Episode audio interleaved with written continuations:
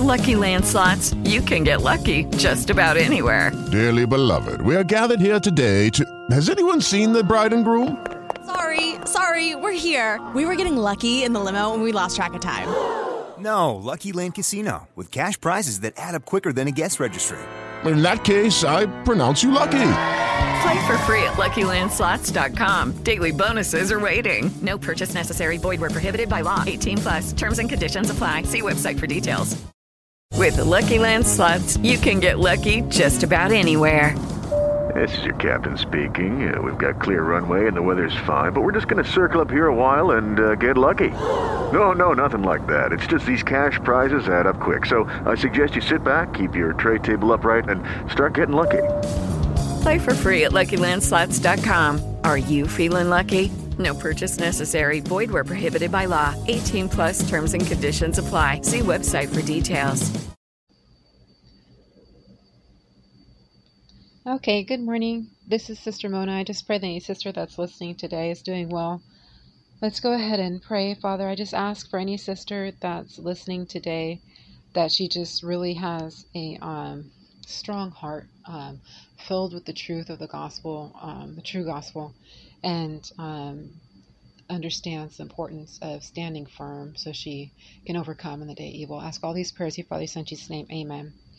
Okay, so going through Isaiah 33 in the book of Amos and talking about times of judgment, how dangerous they can get, it can get, and uh, the need to walk in the Holy Spirit more perfectly, but understanding that once you do, you're going to be persecuted. And you can understand persecution much better when you understand uh, Bible prophecy because it just kind of plays out on a smaller scale in your own personal life. And going through uh, 1 Thessalonians chapter 5, left off in verse 3, um, talking about when someone's in a um, state of deception okay where they don't believe where, where the lord is is judging them and working on them in this life and there's curses involved and he's trying to bring them into a place of repentance.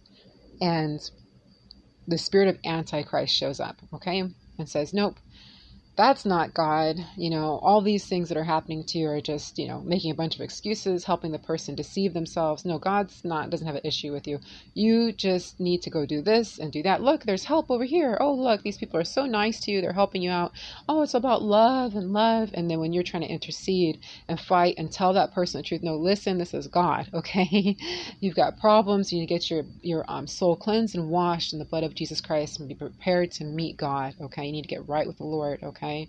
You become truly born again, truly saved, or if they are a Christian in a state of deception, you need to repent and you know, um, and and get your life tucked away and hidden in the body of Christ, okay? Whatever it is, however the Lord's leading you, and um, this spirit of antichrist is showing up okay and deceiving the person this is where the scriptures because a lot of people here to be honest in the united states you know um, they cleave to the verses and it's still true. God will help you with the carnal things in your life. You need help you know what i mean? And so you having faith that can remove mountains and scriptures like that if you believe and doubt not.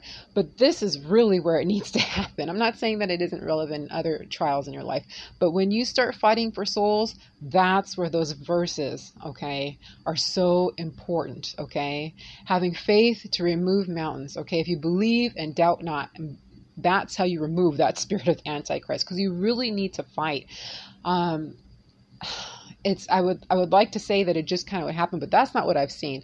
I've seen in these situations it's a knockdown, drag out fight, okay? Because that person wants to be deceived. The spirit of antichrist is all over them, trying to deceive them, and you know the truth. That person is not. They're on their way to hell. They're they're they're deceived, and you want them to get saved, okay? And that's where you got to pray and you got to fight and you got to have clarity because you got to know, okay, no, this is good, this is evil, this is God this is Satan. Because if you're in a place of, you know, where you're on the fence and, you know, it says like this in the uh, book of James, or, you know, where you doubt in your heart or at the, like the waves of the sea, okay, where you're like, well, I don't know, maybe, you know, maybe I'm just being mean, or maybe this is good, and maybe this should help out this person, but it's not bearing any fruit. All of a sudden, they're becoming more and more carnal and more and more worldly, okay, and they're not becoming a true Christian, okay. I'm speaking of like help is coming and they're in the midst of their trial and they're trying um, to make things better in this life, but they haven't started to repent and truly get their heart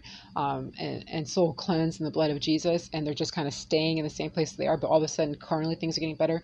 You need to know no, that's the spirit of Antichrist. That's keeping them in a state of sin. That's deceiving them as to who the true God is and the true gospel is. And I need to destroy it. It's evil. Okay? It's evil. You need to have real clarity, okay? Because you can't have faith to remove mountains, okay? And pray and and doubt not in your heart if you're not even sure which is which. You need to know what is good and what is evil because it's going to look good in this life. But if you're walking in the Holy Spirit and you are eternally minded, you'll go, "No, that person's deceived. They're on the way to hell. I'm going to destroy that and start warring with all the authority and power of God in prayer, okay? And start fighting, okay? And take on all of my warfare and destroy it with utter destruction and get that person saved for reals. I'll go ahead and leave it there for today. Father, I just ask for any sister that's um, starting her day today that she truly humbles her heart and understands that she needs to ask to be filled with your Holy Spirit so she can understand these things and reads her KJV Bible from cover to cover. And when she's done, reads it again so that um, she can be filled with your Holy Spirit and fight for your kingdom. Ask all these prayers in your Son, Jesus' name. Amen.